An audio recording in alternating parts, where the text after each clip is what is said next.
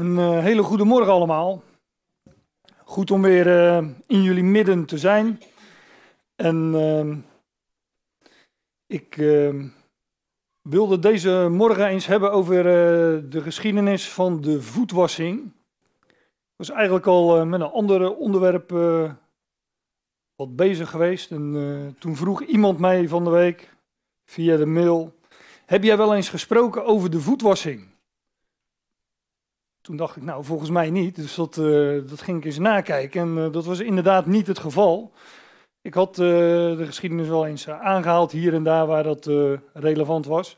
Maar nog nooit de, de hele geschiedenis besproken. En ik dacht, nou, dan, dan moet ik dat toch eens doen. Want het is een mooie geschiedenis. Ook, ook een bekende geschiedenis, denk ik. Hè? Echt zo'n zo'n zondagschoolverhaal. Tenminste, voor mij, uh, voor mij was dat het wel. En uh, nou, spreekt ook wel tot, uh, tot de verbeelding. En uh, nou, als dat plaatje niet voldoende is, dan kunnen we straks met z'n allen naar het herentoilet, heb ik begrepen. Omdat misschien dat Ron dan wil demonstreren hoe je dat dan doet, hè? je voeten wassen, de voeten wassen. en nou, dat daar hebben we dus uh, in ieder geval uh, de middelen voor. maar ik wil het over die, uh, die geschiedenis gaan hebben en dan eh, vooral over de diepere betekenis daarvan, want die is er natuurlijk. Het staat er niet zomaar in, in de schrift. En ehm, we vinden die ehm, geschiedenis in Johannes, het Evangelie van Johannes, hoofdstuk 13. En ja, ik wil wel eerst wat uh, opmerkingen vooraf geven over de setting, de context van, uh, van dit hoofdstuk, Johannes 13. Want ja, we vallen natuurlijk uh, sowieso ergens midden in de Bijbel, eh, zomaar in een hoofdstuk. En dan ook nog eens, als je het wat smaller bekijkt, midden in een Bijbelboek, zo in hoofdstuk 13. En ehm, daar valt ehm, wel wat over te zeggen. Um, en wat ik daarover wil zeggen is dat dat evangelie van Johannes nogal afwijkt van de, evangelie, de andere evangeliën, Matthäus, Marcus en Lucas. Dat noemt men met een uh, duur woord de synoptische evangeliën.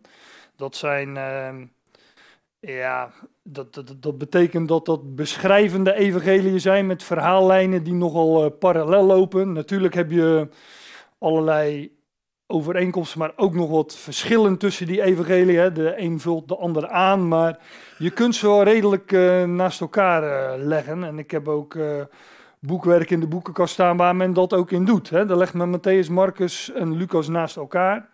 Nou, als je de Johannes ernaast wil gaan leggen, dat, dat wordt wat lastiger. Johannes, Johannes-evangelie wijkt af van, van die andere drie.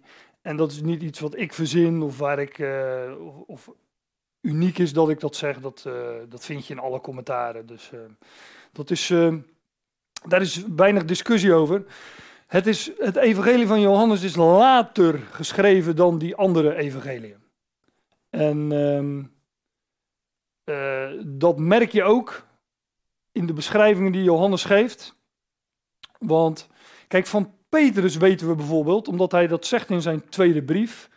Um, dat hij is bijgepraat door Paulus. Hij zegt bijvoorbeeld in zijn uh, tweede brief, dus zijn laatste brief ook, en in het laatste hoofdstuk zegt hij van, nou, als het over de, over de wederkomst van uh, onze Heer Jezus Christus gaat, um, nou, dan zeg ik het even met mijn eigen woorden, dat duurt langer dan dat wij eerst dachten. En als je wil weten hoe dat zit met het geduld, met de langmoedigheid van de Heer, ja, dan moet je bij uh, de apostel Paulus zijn. Die vertelt daarover in al zijn brieven. En uh, ook in Galaten zegt Paulus dat hij uh, Peter zijn verhaal heeft uh, verteld. En ik zei zojuist dat het Johannes-evangelie later is geschreven. Um, en dan stel ik de vraag, en als ik hem stel, dan, ja, dan insinueer ik natuurlijk ook daarmee het antwoord. Zou dit bij Johannes ook het geval zijn? Zou hij de apostel Paulus ook hebben gesproken?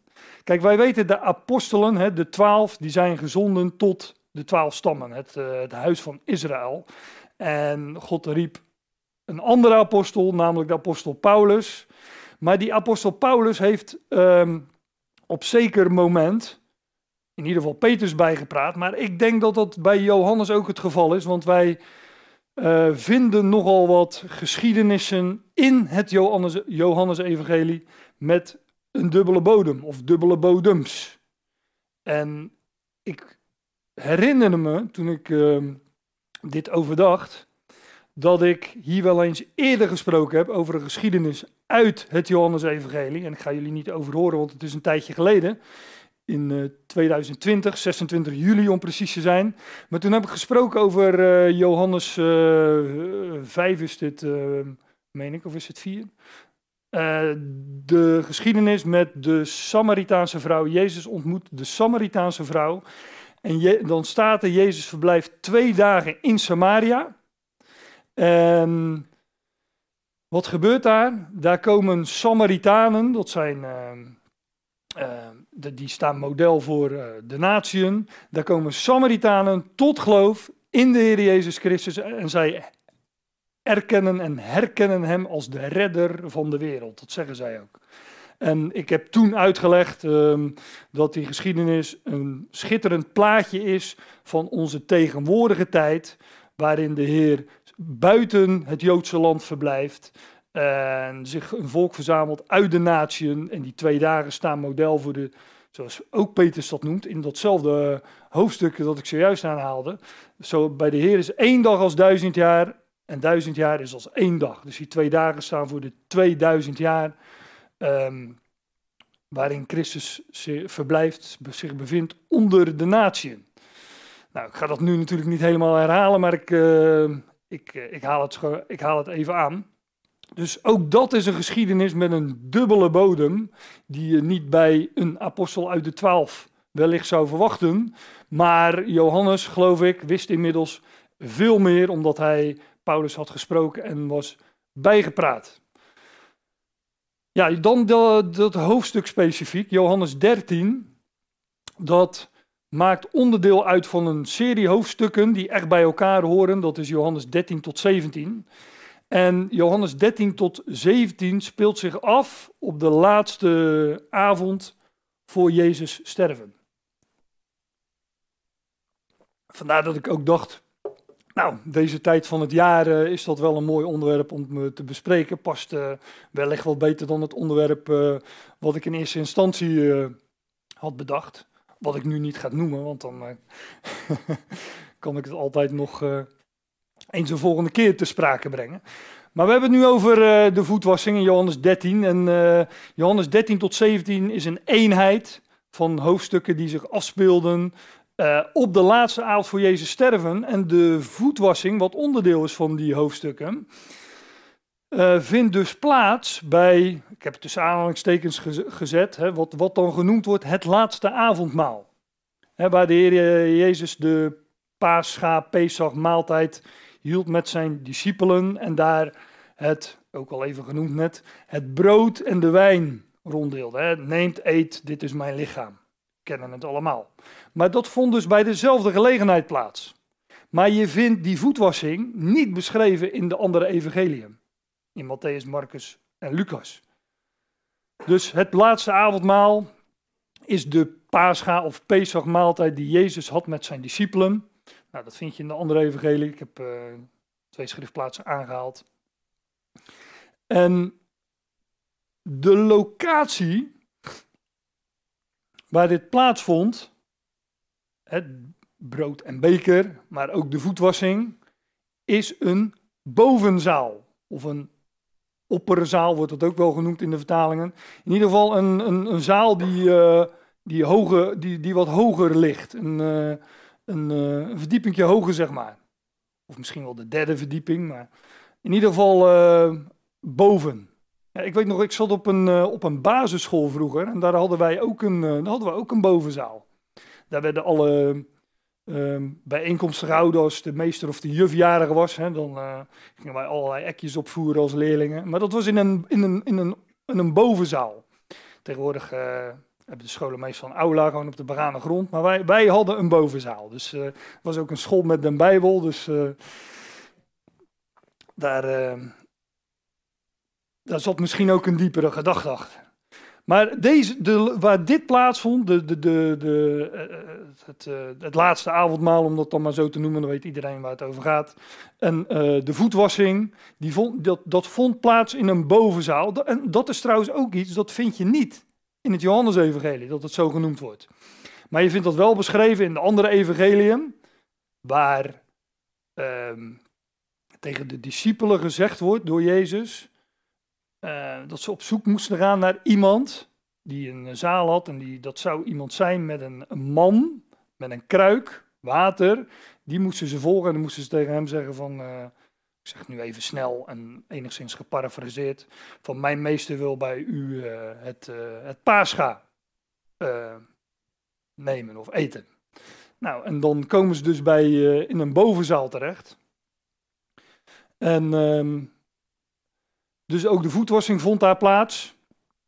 En nog iets, Johannes 12, dus het voorgaande hoofdstuk, dus voor de voetwassing, voor Johannes 13 en voor Johannes 13 tot en met 17, daarin vind je heel nadrukkelijk, en daarom, ik, ik wijs erop, want het is van belang voor de betekenis van uh, deze geschiedenis en uh, de, de geschiedenissen in Johannes 13 tot 17, maar het voorgaande hoofdstuk sluit af met de vermelding dat Jezus zich verbergt.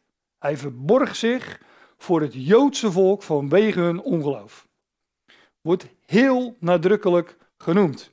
Dus de geschiedenissen van Johannes 13 tot en met 17, om dat dan even in een context en een setting te plaatsen, die vinden plaats verborgen voor het Joodse volk.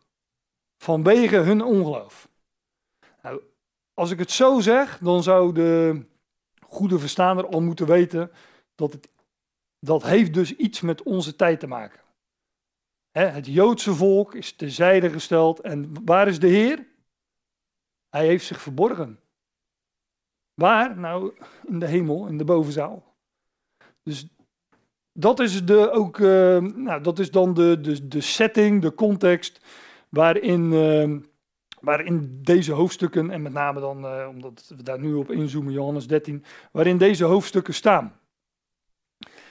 Ik ga naar Johannes 13, vers 1. En um, ja, dat, ik, excu, ik excuseer me maar een beetje van tevoren. Omdat ik, kijk, ik wil graag naar het gedeelte toe waarin de Heer Jezus daadwerkelijk de voeten van de discipelen gaat wassen. En uh, wat we daar beschreven vinden en wat dat dan ook betekent. En dat betekent dat ik uh, hier een beetje snel doorheen ga. Want ik zou over deze, dit zinsdeel, wat we hier zien, daar zou ik al een, uh, een ochtend mee kunnen vullen. Want hier staat, en voor het feest van Pascha, Jezus wetende dat zijn uur was gekomen. Nou, en het feest van Pascha, dat was 15 tot en met 21 Nisan, dat was het feest van Pascha. En het Pascha zelf, ja, dat, dat, uh, die datum was ook uh, um, vastgesteld. Dat was 14 Nisan. Dus ik zou nu een, uh, ja, we zouden over, die, die dagen en de, de, op de kalender, de hoogtijden van Yahweh, op die, op die uh, Joodse kalender, uh, of beter nog gezegd op de kalender van de Heer. Ja, daar, daar, zou, daar, daar, zou, is heel veel over te zeggen. En welke maaltijd is het dan geweest die uh, de Heer met zijn discipelen hield? En wat stond er dan op tafel en wat niet? Ja, daar zou, ik zou echt uren over kunnen spreken, maar ik wil naar die voetwassing, dus dat ga ik nu niet doen. Misschien bewaar ik dat dan ook voor een uh, andere keer. Volgend jaar om deze tijd wellicht. Maar het was dus, het, wat, wat we hier uh, vinden beschreven in Johannes 13 vond plaats voor het feest van Pascha. Dus in ieder geval voor de vijftiende. Jezus wetende dat zijn uur was gekomen. Hè? Het, uh, hij wist wat er zou komen en hij wist ook dat het moment was aangebroken. Nou, waarvan dan? Om uit deze wereld over te gaan naar de Vader. Hij wist dat zijn uur was gekomen om uit deze wereld over te gaan naar de Vader. En hij heeft de zijnen die hij in de wereld lief heeft tot het einde lief. En ook dit zegt iets over wat. Uh, over de context van deze hoofdstukken. Dit is eigenlijk samengevat waar deze hoofdstukken over gaan. Johannes 13, vers tot, uh, sorry, Johannes 13 tot, tot en met vers 17 beschrijft de Heer Jezus dat hij uit deze wereld naar, naar de Vader gaat. En hij vertelt in deze hoofdstukken door klare taal, maar ook door typen, door beelden, door illustraties. Hij, hij, hij, vertelt, hij verklaart in deze hoofdstukken wat hij, als hij uit de wereld is en naar de Vader is gegaan, wat hij bij de Vader gaat doen. En ehm, ja, jullie kennen allemaal, denk ik wel enigszins die hoofdstukken. In uh, Johannes 14, in het huis van mijn vader zijn vele woningen. Um, uh, hoofdstuk 17 is het hoge priesterlijk gebed. Er zit nog een hoofdstuk tussen dat over de wijnstok. De, de, de ware wijnstok en dat hij de, de, de wijnstok snoeit. Is trouwens net als het wassen van voeten ook een, een manier van reinigen. Nou, dat zijn dus dat vinden dus in deze hoofdstukken beschreven. Dus hiermee is ook meteen samengevat waar deze hoofdstukken over gaan. En bij het begin van de maaltijd, toen de duivel reeds in het hart van Judas, zoon van Simon Iscariot, had gelegd om hem over te leveren. Dus hier gaat het over uh, in het Grieks de diabolos. Duivel wordt dat dan vertaald.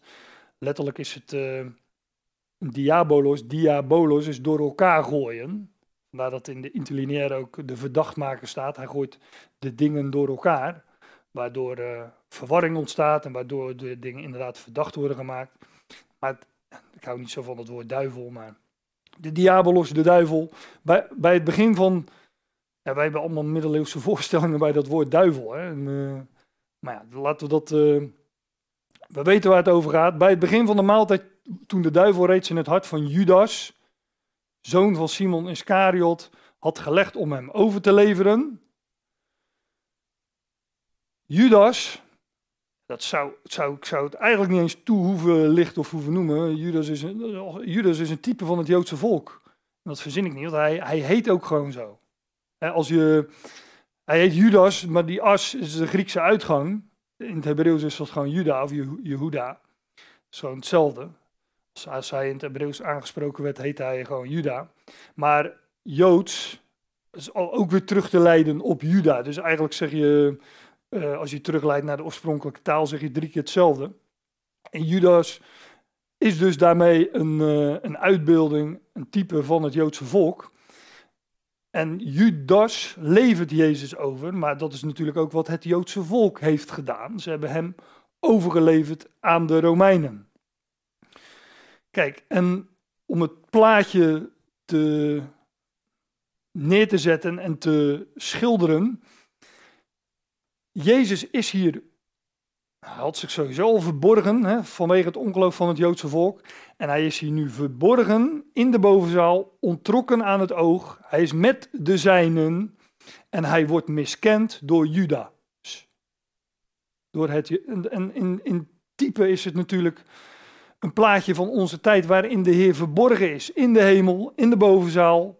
Wat doet hij? Hij is daar met de zijnen, want ons leven is met Christus verborgen in God. En op dit moment, deze twee dagen van duizend jaar, is hij miskend door het Joodse volk. Door Juda, Judas. En bij het begin van de maaltijd, dus een hele lange zin, bij het begin van de maaltijd, toen de duivel reeds in het hart van Judas, zoon van Simon Iscariot, had gelegd om hem over te leveren, Jezus wetende dat de Vader hem alles in handen heeft gegeven en dat hij van God uitging en naar God heen gaat. Even ademhalen, zin is nog steeds niet afgelopen, maar we blijven even hier uh, stilstaan. Jezus was van God uitgegaan, hè? hij was in het begin was het woord en het woord was naar toe God, is heel letterlijk vertaald. En God was het woord. Hij was dus in den beginnen bij, bij God. En dat woord werd vlees. Ja, en dat hij naar God heen gaat, terugkeert tot de Vader, uit deze wereld overgaat naar de Vader. Dat weten we, dat, was, uh, dat zou hij doen na zijn opstanding. Maar in deze geschiedenis grijpt de Heer dus al vooruit op wat er zou plaatsvinden na zijn opstanding. Hij ging van God uit en hij zou weer naar God heen gaan. En dan staat er, hij staat op van de maaltijd.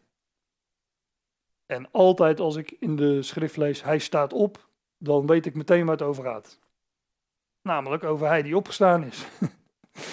ja, je hebt van die mooie geschiedenissen van, uh, in, in het boek Jozua vind je dat nogal eens. Jozua stond op.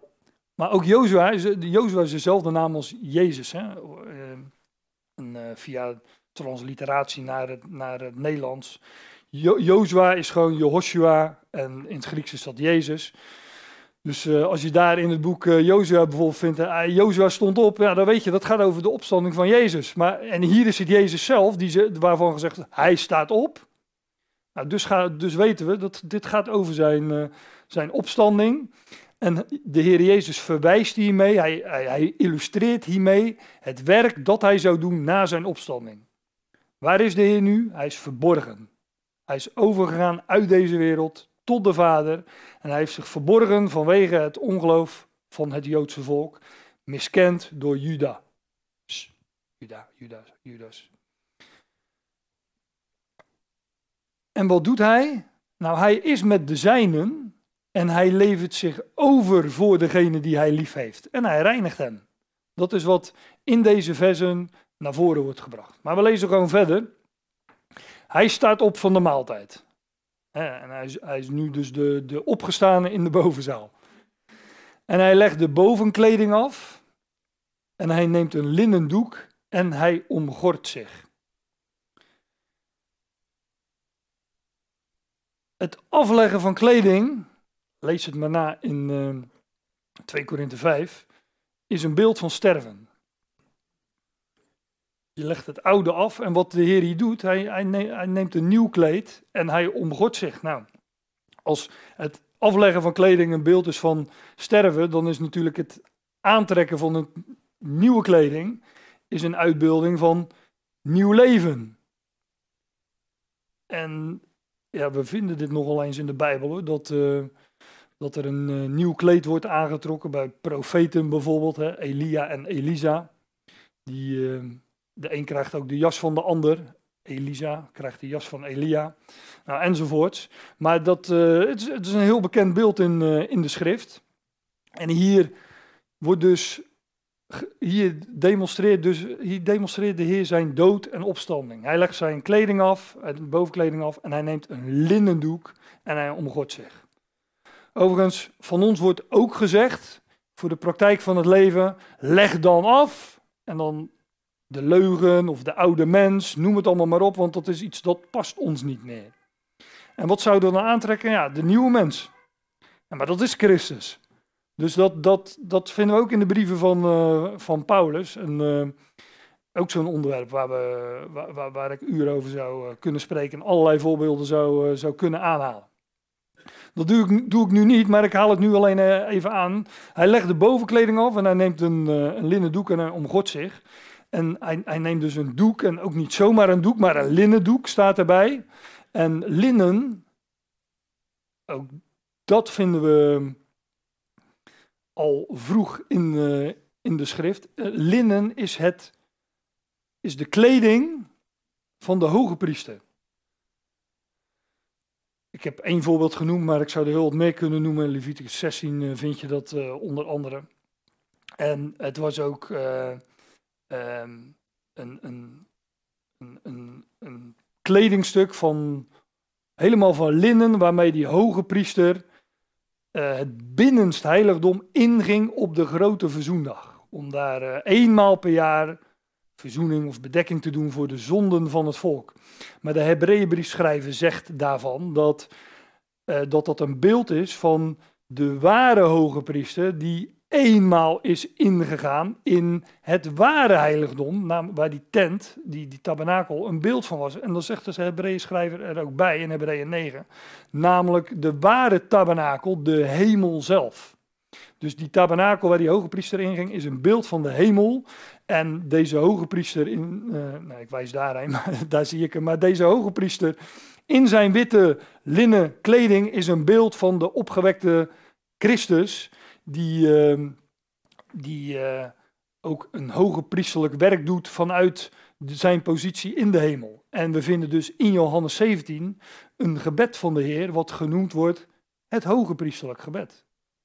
Dat is niet voor niks. Ja, linnen is een stof, zegt uh, Ezekiel, als hij beschrijft de, ja, dat is een, een, een, tempel die nog gebouwd moet worden in de toekomst. En alles wat daarbij hoort, een heel bestek wordt daar gegeven van die tempel, maar ook wat de priesters zullen dragen. Zij zullen zich niet, en dan gaat het, dan gaat het over de linnen kleding, zij zullen zich niet omgorden met iets dat doet zweten. Dus linnen is ook een uitbeelding van en zweten, dat doe je als je, als je werkt. Hè. Dus linnen is juist een uitbeelding van het niet werken. Het werk is gedaan. Het is volbracht. Hij heeft het, hij heeft het gedaan en uh, vandaar dat wij, uh, wij ook niet hoeven te zweten. Wij zijn in hem meer dan overwinnaars. Wij delen in zijn overwinning. Hij legt de bovenkleding af en hij neemt een linnendoek. Allemaal verwijzend naar opstanding, naar hoge priesterschap. En wat die hoge priester dus doet, hè, eh, reiniging van zonde teweeg brengen. Enzovoort. Dus daar, daar, verwijst dat, uh, daar verwijst dat naar. Dan staat er, daarna giet hij water in de waskom. En uh, ja, water is natuurlijk een beeld van het woord. Overigens... Uh, ja, daar zou, daar zou ik ook talloze voorbeelden van, van kunnen geven. Maar het speelt een grote rol in het uh, Johannesevangelie. Op de derde dag was er een bruiloft, werd er water veranderd in wijn. Uh, maar zelfs de geschiedenis die ik zojuist aanhaalde over de barmhartige Samaritaan, die ik hier, uh, niet de barmhartige Samaritaan, de Samaritaanse vrouw, die ik zojuist aanhaalde, dat vond allemaal plaats bij een bron, bij een waterbron. Water is een uitbeelding van het woord van God. En ik, ik kom daar straks nog wel op terug hoor, want er valt meer over te zeggen. Maar dat water wordt hier gegoten in een waskom. En nou ja, we, we, zitten al een beetje op het, we zaten al een beetje op het spoor natuurlijk van de tabernakel en de hoge priester. Maar voordat die priester, het, voordat die priesters het heiligdom binnengingen, daar stond een omheining omheen. En het, het, het, echte heiligdom was die tent, hè? Die, de, het heilige en het heilige der heiligen. Dat, moesten ze een gordijn door. Maar op die uh, binnenplaats van die tabernakel, daar, daar stond dus een wasvat.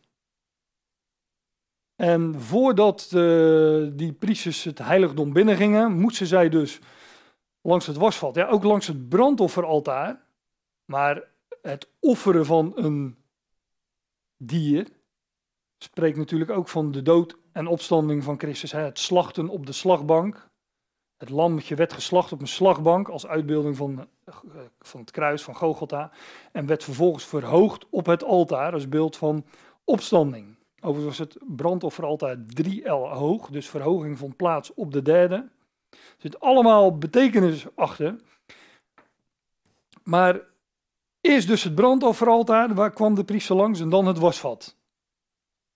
En we vinden deze volgende ook in de, in het is anders beschreven, maar in de geschiedenis van Johannes 13. Eerst legt hij zijn klederen af en doet hij een nieuw kleed aan, beeld van dood en opstanding, zoals het brandoffer dat is.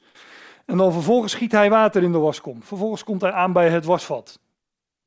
Het is dezelfde volgorde die we beschreven vinden in Johannes 13. Het is dezelfde volgorde als de gang die de priester ook ging in de tabernakel. Hij giet water in de waskom en hij begint de voeten van de discipelen, let, discipelen betekent gewoon leerlingen, hij begint de voeten van de discipelen of de leerlingen te wassen. En af te drogen met de linnen doek waarmee hij omgord is.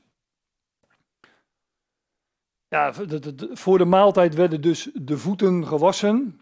dat, uh, dat kennen wij natuurlijk niet. Wij, uh, wij lopen hier allemaal met uh, dicht schoeisel. Behalve als het een keer 30, 35 graden is, dan gaat iedereen naar zijn werk op slippers en, enzovoorts. Of op de camping natuurlijk. maar over het algemeen hebben wij, ehm, nou, als ik zo om me heen kijk, dichte schoenen aan, dicht schoeisel. Uh, maar daar, en wij hebben verharde wegen. En uh, nou ja, in het oosten was dat, uh, was en misschien nog wel is, is dat allemaal wat anders en waren de wegen stoffig. En men lag ook aan aan tafel. Dus dan was het wel fris als de voeten even waren gewassen. Maar dat was dus blijkbaar ehm, niet gedaan. Want voor de, dat, normaal gesproken vond dat plaats dat vond het plaats voor de maaltijd. Dat is ook logisch, het ga je niet halverwege of achteraf doen, nee, voor de maaltijd. Maar blijkbaar was het niet gedaan, dus nou, de Heer begint de voeten van de discipelen te wassen en af te drogen met de linnendoek waarmee hij omgord is. En waarmee, dat, ehm, waarmee het dus hoge priestelijk werk is wat hij doet, hè? met die linnendoek. Nou, dan, uh, ik lees even verder. Hij dan komt bij uh, Simon Petrus en hij zegt tegen hem, Heer, wast u mijn voeten? En je moet de klemtoon goed leggen. Niet wast u mijn voeten? Nee, wast u mijn voeten? Want het uh, wassen van voeten, dat was slavenwerk. Dat uh, vinden we in uh, onder andere de 1 Samuel 25. Maar dat was, ja, dat, dat kunnen we ons ook wel een beetje voorstellen. Dat het, dat het, dat is natuurlijk heel nederig werk. Is, het is geen hoogstaand klusje om dat, om dat te doen. Smerig klusje ook, wellicht, zou ik zeggen. Ik bedoel, nou, ik had het net over de camping, maar als ik dan met mijn kinderen op vakantie ben, dan, je ziet, als je dan ziet hoe die voeten eruit zien na een dag, dan, ja, dat, is, dat moet, moet, moet wel even, dat, is een beetje vies werk toch? En, en, het is ook letterlijk en figuurlijk nederig werk, want je moet ervoor bukken en voor afdalen, dat, dat, is laag werk. Nou, dat is het dus in alle opzichten. Dus de Heer stelt zich hiermee in de positie van een slaaf. En dan moet je weten dat Heer en slaaf, dat dat, dat juist tegenstellingen zijn. En heren hebben slaven. En slaven zijn slaaf omdat ze een Heer hebben. Maar hier wordt de Heer slaaf. Ik dacht dat ik het. Oh ja, ik heb het erachter gezet. Filippenzen 2, vers 7. daar staat dat. Um, het gaat over de gezindheid van Christus en laat die gezindheid in u zijn, zegt uh, Paulus dan, die ook in Christus Jezus was, die zichzelf ontledigd heeft en uh, zich vernederd en de gestalte van een slaaf heeft aangenomen. Jezus antwoordde en hij zei tegen hem, wat ik doe weet jij op dit moment niet, maar jij zal het na deze dingen of na deze weten. En hierdoor weten we natuurlijk uh, ook dat deze geschiedenis een diepere betekenis heeft. Want Petrus wist natuurlijk heel goed wat de Heer ging doen, of aan het doen was. Zijn voeten wassen namelijk, want daar maakte hij ook bezwaar tegen. Dus hij wist heel goed wat, uh, wat de Heer aan het doen was, maar toch zegt de Heer tegen hem: Wat ik doe, weet jij op dit moment niet. Dus blijkbaar wist, wist Petrus wist in ieder geval niet wat de Heer hiermee uitbeelde, wat hij illustreerde. En, maar hij zegt, maar jij zal het na, na deze, hierna, zal je het weten. Als de dingen waar het van spreekt vervuld waren, namelijk dat de Heer zou zijn gestorven en opgestaan en opgevaren naar de hemel in zijn verborgen positie in de bovenzaal, dan zou Petrus het weten. Dan zou hij terugkijken, zegt de Heer. Nou ja, zo zegt hij het niet, maar dan uh, zeg ik het even met mijn eigen woorden. Hij zou dus terugkijken en weten van ja, wat de Heer toen deed, dat spreekt van zijn werk nu. Dat hij doet vanuit zijn verborgen positie in de hemel. Wat ik doe, weet jij op dit moment niet, maar jij zal het na deze dingen weten. Ja, wat Jezus letterlijk natuurlijk deed, inderdaad, was Petrus zijn voeten wassen. En pas na de opstanding en hemelvaart zou Petrus, na deze, zou Petrus het werkelijk verstaan. Petrus zegt tegen hem, jij zal mijn voeten, of u zal mijn voeten, maar dat uh, onderscheidt u en jij, dat, uh, dat kennen we in het Nederlands, maar in, uh, in het Grieks en Hebreeuws niet. Petrus zegt, u of jij zal mijn voeten niet wassen, en dan staat er letterlijk tot in de aion tot in eeuwigheid maken de vertalingen ervan, maar dat uh, staat er niet. Tot in de aion. En uh, wij zouden wellicht roepen, nooit van mijn leven. Of in geen uh, miljoen jaar. Nou, nu, de, de, de, de aion, Peter zegt, nu niet, maar ook niet in de, in de. Maar die hierna, dat is de toekomende aion, dat is de duizend jaar. Dus dan kan ik beter zeggen, in geen duizend jaar. Zoiets zegt Petrus. Nu niet en in geen duizend jaar. En uh, dan zegt Jezus, als ik jou niet was, het werkwoord was, hè, niet als ik jou niet was, maar Ja, taal is een gek ding af en toe. Als ik jou niet was, hè, dus als ik, jou, als ik jouw voeten niet was, heb jij geen deel met mij. Ik weet niet hoe het uh, in de vertalingen staat, of het daar ook goed vertaald is. De Statenvertaling wel, die heb ik hier voor me liggen. Maar geen deel met mij. De Heer zegt niet, als ik jou niet was, heb je geen deel aan mij. Want Petrus had deel aan hem. Hij was geheel rein. Dat staat in de, in de volgende verse, dus daar komen we nog op. Ik, overigens, uh, toen ik uh, zojuist daar zat en we die liederen zongen, toen kwamen er nogal wat liederen voorbij, waarin het ook ging over reiniging. Ik weet niet of dat jullie is opgevallen. Mij wel, want ik wist natuurlijk waar ik het over ging hebben hier. Maar de, die, die, die liederen gingen allemaal over de reinigende werking van bloed.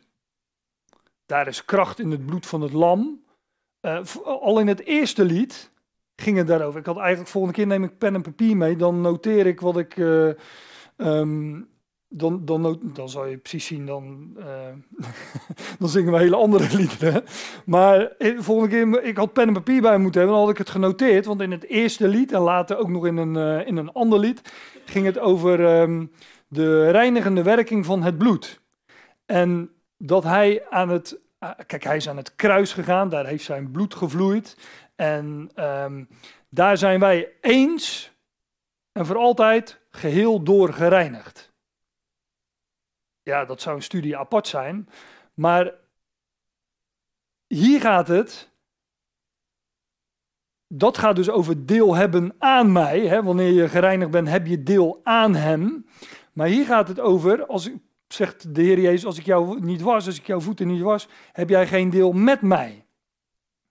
En dat wassen van die voeten, dat gaat over niet die, laat ik dat dan maar zo zeggen, het moment waarop wij um, tot geloof gekomen zijn in de Heer Jezus Christus. En we dus vanaf dat moment weten van, nu horen we bij Hem, we zijn bevrijd van zonde. Zijn bloed reinigt mij, heeft mij gereinigd. Maar dit gaat over onze praktische wandel, het tegenwoordige werk van Christus, wat Hij nu doet, vanuit de hemel, vanuit de bovenzaal, waarbij Hij ons reinigt van onze wandel in deze boze aion. dus wij wij wandelen hier in een wereld die uh, wandelt, die, die, waar de, de, wereld is in duisternis. En ook al doe je nog zo je best om je voeten schoon te houden, toch door je wandel word je verontreinigd. Maar dat is geen probleem. Hij wast onze voeten. Dus hij houdt. Wat doet de Heer nu? Nou, hij reinigt ons van onze wandel in deze boze aion in, ook, oh, dat is ook de Hebreeënbrief.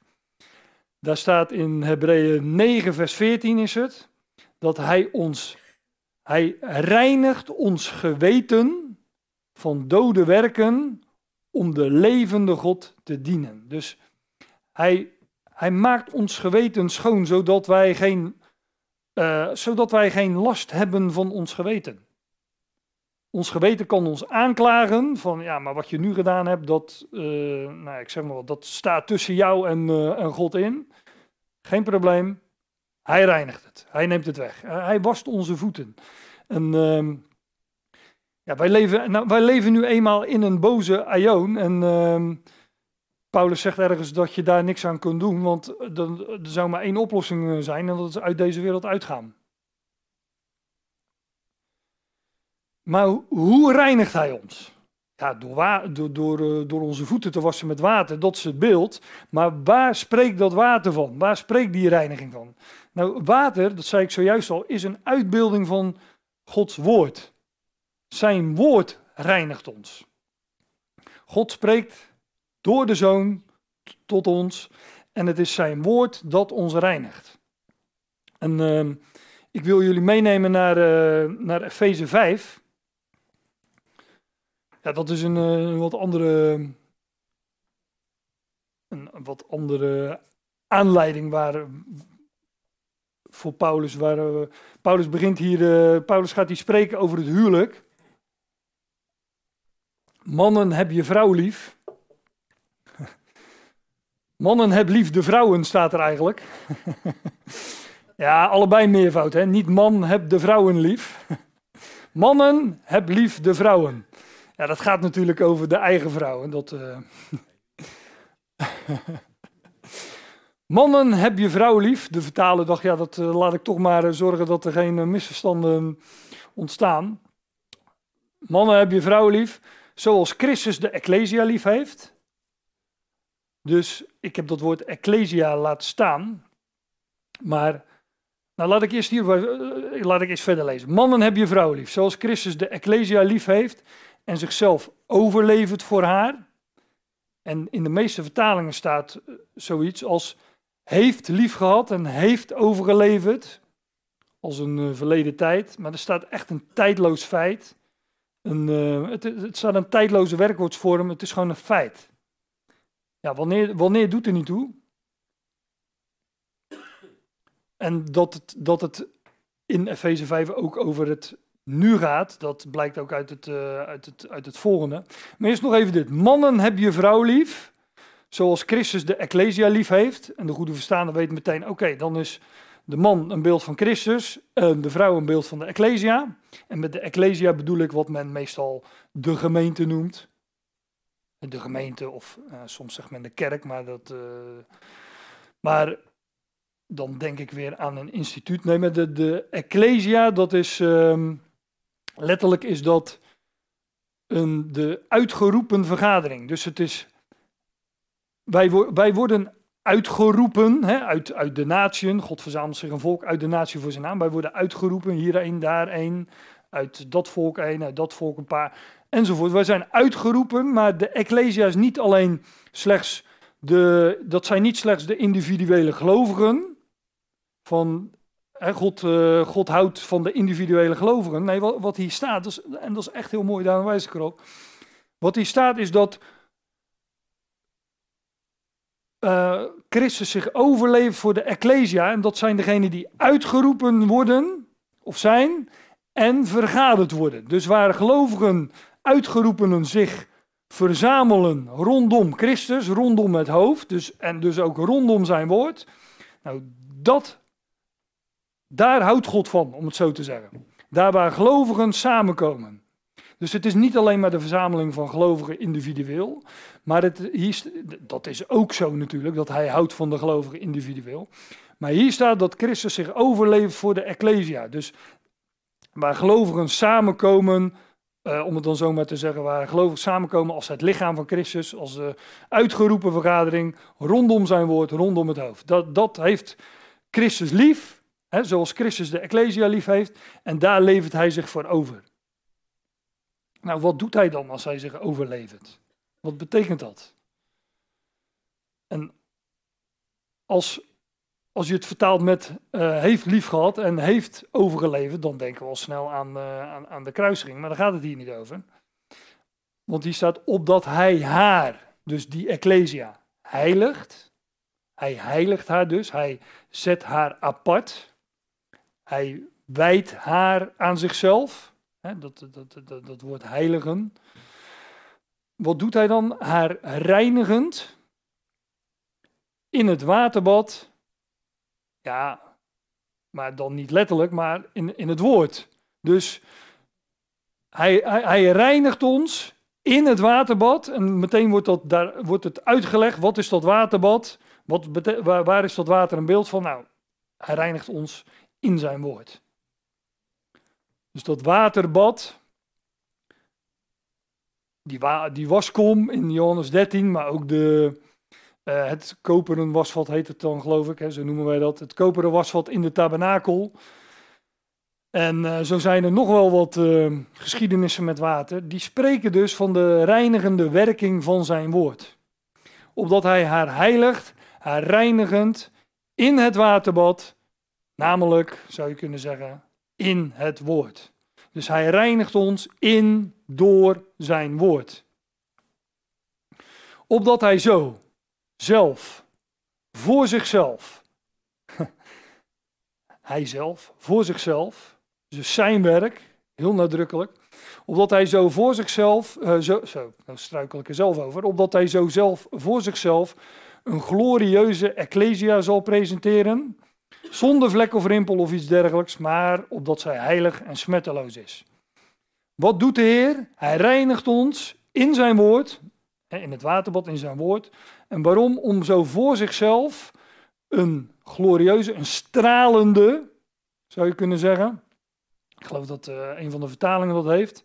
Een glorieuze ecclesia zal presenteren, of uh, zal stellen of doen staan, zonder vlek of rimpel of iets dergelijks, maar opdat zij heilig en smetteloos is.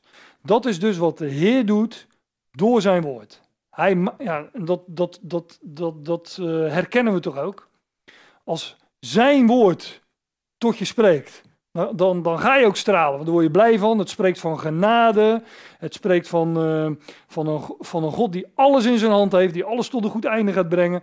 Van een Heer die wij hebben in de hemel. Die onze begunstiger is. Onze belangen behartigt. Die uh, de opgewekte Christus is. En, en, ons, en ons leven is verborgen met Christus in hem.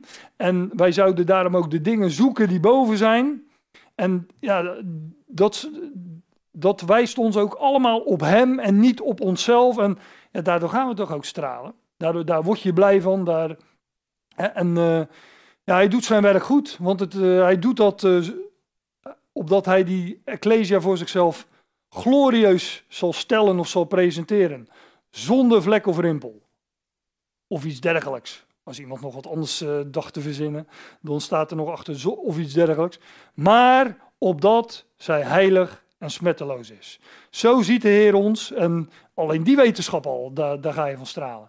Wij zijn, wij behoren Hem toe en wij zijn, wij, Hij heeft ons geheiligd, Hij heiligt ons. En heiliging betekent ook dat we in een, in een bijzondere positie zijn gesteld.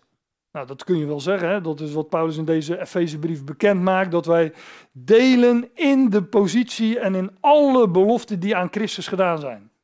Hè, wij zijn uh, ja, samen lotbezitters van Christus en samen deelhebbers in de belofte in Christus Jezus. Dat is uh, Efeze 3, vers 5. Dus alles wat aan onze Heer Jezus Christus beloofd is, daar, gaan, daar, mogen wij in delen. En dat, ja, dat is nu allemaal nog verborgen. Maar wanneer dat openbaar zal worden, wanneer hij daadwerkelijk die positie in gaat nemen en deze schepping gaat onderwerpen, onderschikken, regeren, besturen, dan is dat niet alleen maar Jezus Christus, maar wij delen in die positie.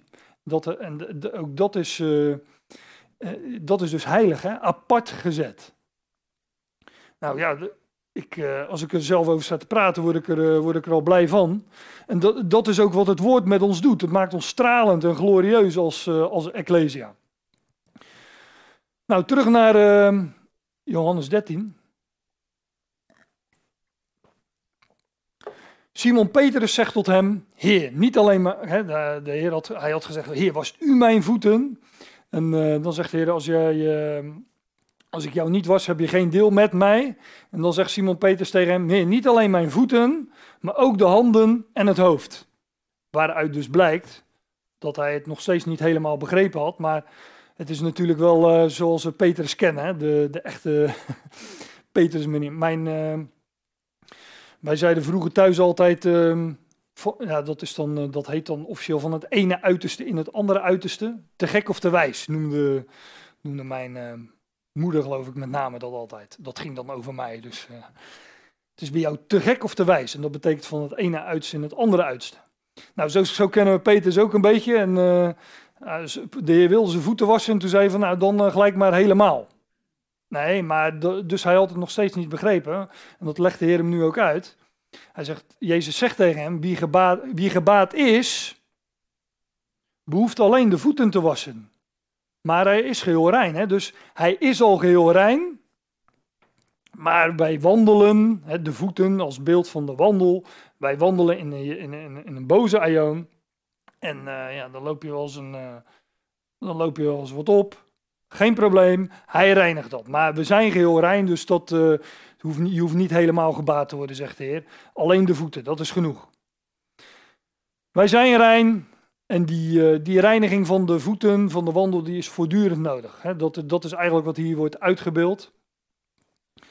En misschien eh, zegt u wel van, eh, nou ik heb daar helemaal geen last van dat ik het idee heb dat ik vieze voeten heb. Want ik ben bevrijd van zonde en ehm, dus ik, ik heb daar helemaal geen last van. Zeg nee, maar dat komt omdat hij zijn werk zo goed doet. ja, we hoeven daar ook geen last van te hebben. Dat, dat, uh, maar dat komt omdat hij, hij, doet dat, hij, hij, hij doet dat werk, hij wast die voeten. En, ja, dat, dat, hebben wij, dat hoeven we niet eens door te hebben. Hij doet dat gewoon, hij doet dat werk. Hij reinigt ons.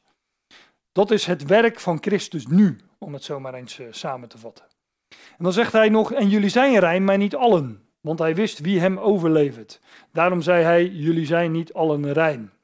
Ja, natuurlijk doelend op Judas, en wat je dus ook in deze geschiedenis leest, in vers 27, maar daar kom ik echt niet, uh, niet meer aan toe, is dat Judas de bovenzaal, de maaltijd verlaat, hè, nog tijdens deze maaltijd. Dus ook weer zo typerend, hè, type, illustratie, typerend voor, um, voor wat we hier geïllustreerd vinden. Juda, Judas als beeld van het Joodse volk, Juda, wordt terzijde gesteld. En wat gaat hij doen? Hij, uh, nou, hij, hij, is er in ieder geval niet meer bij. Hij wordt terzijde gesteld, ver, uh, verworpen, aan de kant gezet. Zoals Paulus dat ook in die hoofdstukken in Romeinen 19 en 11 beschrijft over het Joodse volk. Nou, in vers 21 tot 30 worden die gebeurtenissen met Judas beschreven. Maar nogmaals, daar kom ik, daar kom ik niet aan toe, maar ik, ik vermeld het. Nu ga ik door die laatste versen wat, uh, wat sneller uh, heen. Um, ook vanwege de tijd. Uh, maar ik wil ze nog wel doornemen. Wanneer hij dan hun voeten wast en zijn bovenkleding nam en weer plaats nam, zei hij tegen hem: Weten jullie wat ik met jullie gedaan heb? Ja, nogmaals, ze, ze wisten letterlijk wel natuurlijk wat de Heer gedaan had. Hun voeten gewassen. En dan zegt hij, jullie noemen mij leraar en heer. En jullie zeggen dat terecht, want ik ben, uh, het, zet de, zet de vertalingen dan achter, maar die ik ben uitspraken, die kennen we ook, hè, uit uh, ook, ook het Johannes-evangelie. Ik ben, ik ben de goede herder, ik ben, uh, nou, noem ze allemaal maar. Um, maar de ik ben, dat is, de, dat, dat is natuurlijk een van de namen of titels van God. En, daar de, en de Heer is het beeld van, uh, van de onzienlijke God. Dus hij beschrijft zichzelf hier ook als de ik ben. Jullie noemen mij leraar en heer, of rabbi en meester zal er wel in de vertalingen staan, zoiets. En jullie zeggen dat uh, terecht, want ik ben. Ik ben het. Indien dan ik, de Heer en leraar, jullie voeten was, zijn ook jullie verschuldigd elkaars voeten te wassen. Dus buiten de de typologische illustratieve betekenis, de diepere betekenis die, um, die ik al naar voren heb gebracht, als de bovenzaal en het wassen van de voeten een plaatje van onze, een, eh, een plaatje van onze huidige tijd, waarin de Heer zijn volk reinigt, waarin de Heer zijn ecclesia reinigt, zit er ook nog, um, nog een wel een betekenis natuurlijk achter het wassen van die voeten. En dat zegt de Heer hier, indien ik dan de Heer en leraar jullie voeten was, zijn jullie ook verschuldigd elkaars voeten te wassen. Nou, ga, denk niet dat we. Jullie, jullie zitten allemaal uh, te popelen om straks naar die douchecabine te gaan en elkaars voeten te gaan wassen, natuurlijk. Maar toch is dat ook niet wat de Heer hier bedoelt, natuurlijk. Ook, ook, hier gaat het daar niet over, ook hier gaat het niet over het letterlijk wassen van voeten. Maar de Heer zegt, want ik heb ook jullie een voorbeeld gegeven, opdat ook jullie zullen doen zoals ik jullie doe. En wat bedoelt de Heer dan? Nou, daar, zou ik een hele rits uh, schriftplaats van kunnen geven. Wat zouden wij elkaar doen? Nou, elkaar liefhebben. Ik heb er maar een paar genoemd hoor, want het is, natuurlijk een, uh, een veel uitgebreider uh, rijtje van te geven. Elkaar liefhebben, elkaar aannemen. Hè, neemt, volgens mij staat in Romeinen 14 uh, zoiets als, de, neemt de zwakken in het geloven aan, dus dan worden de sterken in het geloven aangesproken. Neemt elkaar aan in, in ieder geval. Elkaar verdragen. elkaar dienen, gelaten 5. Nou, ik heb hem achter gezet, enzovoort. Samengevat, kortom, elkaar begenadigen. de, de, de minste willen zijn, elkaar uh, blij maken. En ik wil afsluiten met dit vers, ook Efeze, ook Efeze. Daar staat, um, naar elkaar ja, geschikt, staat er letterlijk. Vriendelijk of uh, ik, heb het niet, ik heb het niet voor me liggen, dus ik weet niet wat in de Statenvertaling staat. Maar wordt naar elkaar vriendelijk of uh, goede, goede tieren of weet ik veel wat er staat. Maar letterlijk staat er geschikt. Dat is een mooi woord, geschikt, want dat heeft met schikken te maken. dus wij zijn allemaal naar het vlees anders, maar in de geest zijn we één. En uh, in de Ecclesia, in die zin, is is dat, is dat onderscheid er helemaal niet. We zijn anders, maar uh, niet gelijk, maar wel gelijkwaardig. Maar ja, het kost soms wat moeite om met die ander om te gaan. En uh, bij de ene is dat wat meer dan bij de ander. En daarom wordt naar elkaar geschikt. Schik je gewoon. Innerlijk welwillend. Hè? En welwillend is, wel is goed, hè, van welzijn, welvaart. Innerlijk goedwillend. Dat je het, het goede wil.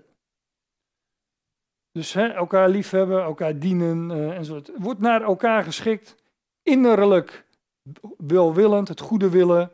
En je dus schikken soms naar de ander. En, uh, en, en dan de, de, ja, dan het, hoe Paulus dit hier beschrijft, dat vind je niet in de vertalingen. En begenadigt elkaar dus dat is, kijk, al die dingen zoals elkaar liefhebben, elkaar dienen, uh, uh, wordt naar elkaar geschikt, wordt innerlijk welwillend naar elkaar. Dat kun je allemaal samenvatten onder de grote noemer begenadigt elkaar. Want daar valt alles onder. En ja, dit, dit um, in de meeste vertalingen staat zoiets als vergeeft elkaar, zoals ook God in Christus jullie vergeven heeft. Maar er staat echt een, uh, een, een vorm van genade. En daar dus een, een werkwoord van, van, van genade. Dus begenadigen heb ik maar voor, voor gekozen. Ik heb ook vertalingen gezien, en dat staat hier in de interlineair, genadig omgaande met elkaar. Maar wat, wat is nou begenadigen? Kijk, dat, wij, dat is niet alleen maar dat je elkaar vergeeft, maar God begenadigt ons in Christus. Dus alles wat God aan ons doet, met ons doet, in ons doet, dat is uit genade. Dus hij geeft ons zijn woord, hij maakt ons stralend, hij vergeeft ons, hij maakt ons blij. Ehm, noem het maar. Dat is allemaal dat God in Christus ons begenadigt. En Paulus zegt: begenadigt elkaar, zoals ook God in Christus jullie begenadigd. En dat is natuurlijk de basis van alles. Dat wij ons kunnen schikken, dat wij innerlijk welwillend kunnen zijn naar elkaar, ook al is die ander nog zo irritant. Dat kan omdat God ons in Christus begenadigt. En dan, ja, dan kunnen wij de ander ook begenadigen. Als ik, neem mezelf dan maar even als voorbeeld, want jullie ken ik wat minder goed.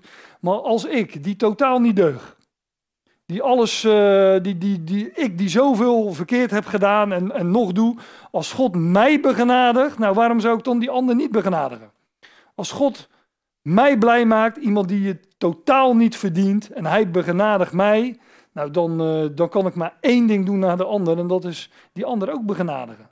Die ander ook uh, geschikt zijn naar die ander, die, maar die ander ook blij maken en opbouwen met, met, met het woord en met, met wie hij is en op hem wijzen. En uh, ja, dat is de basis van alles. En daarom vind ik dit zo'n uh, zo'n geweldig vers.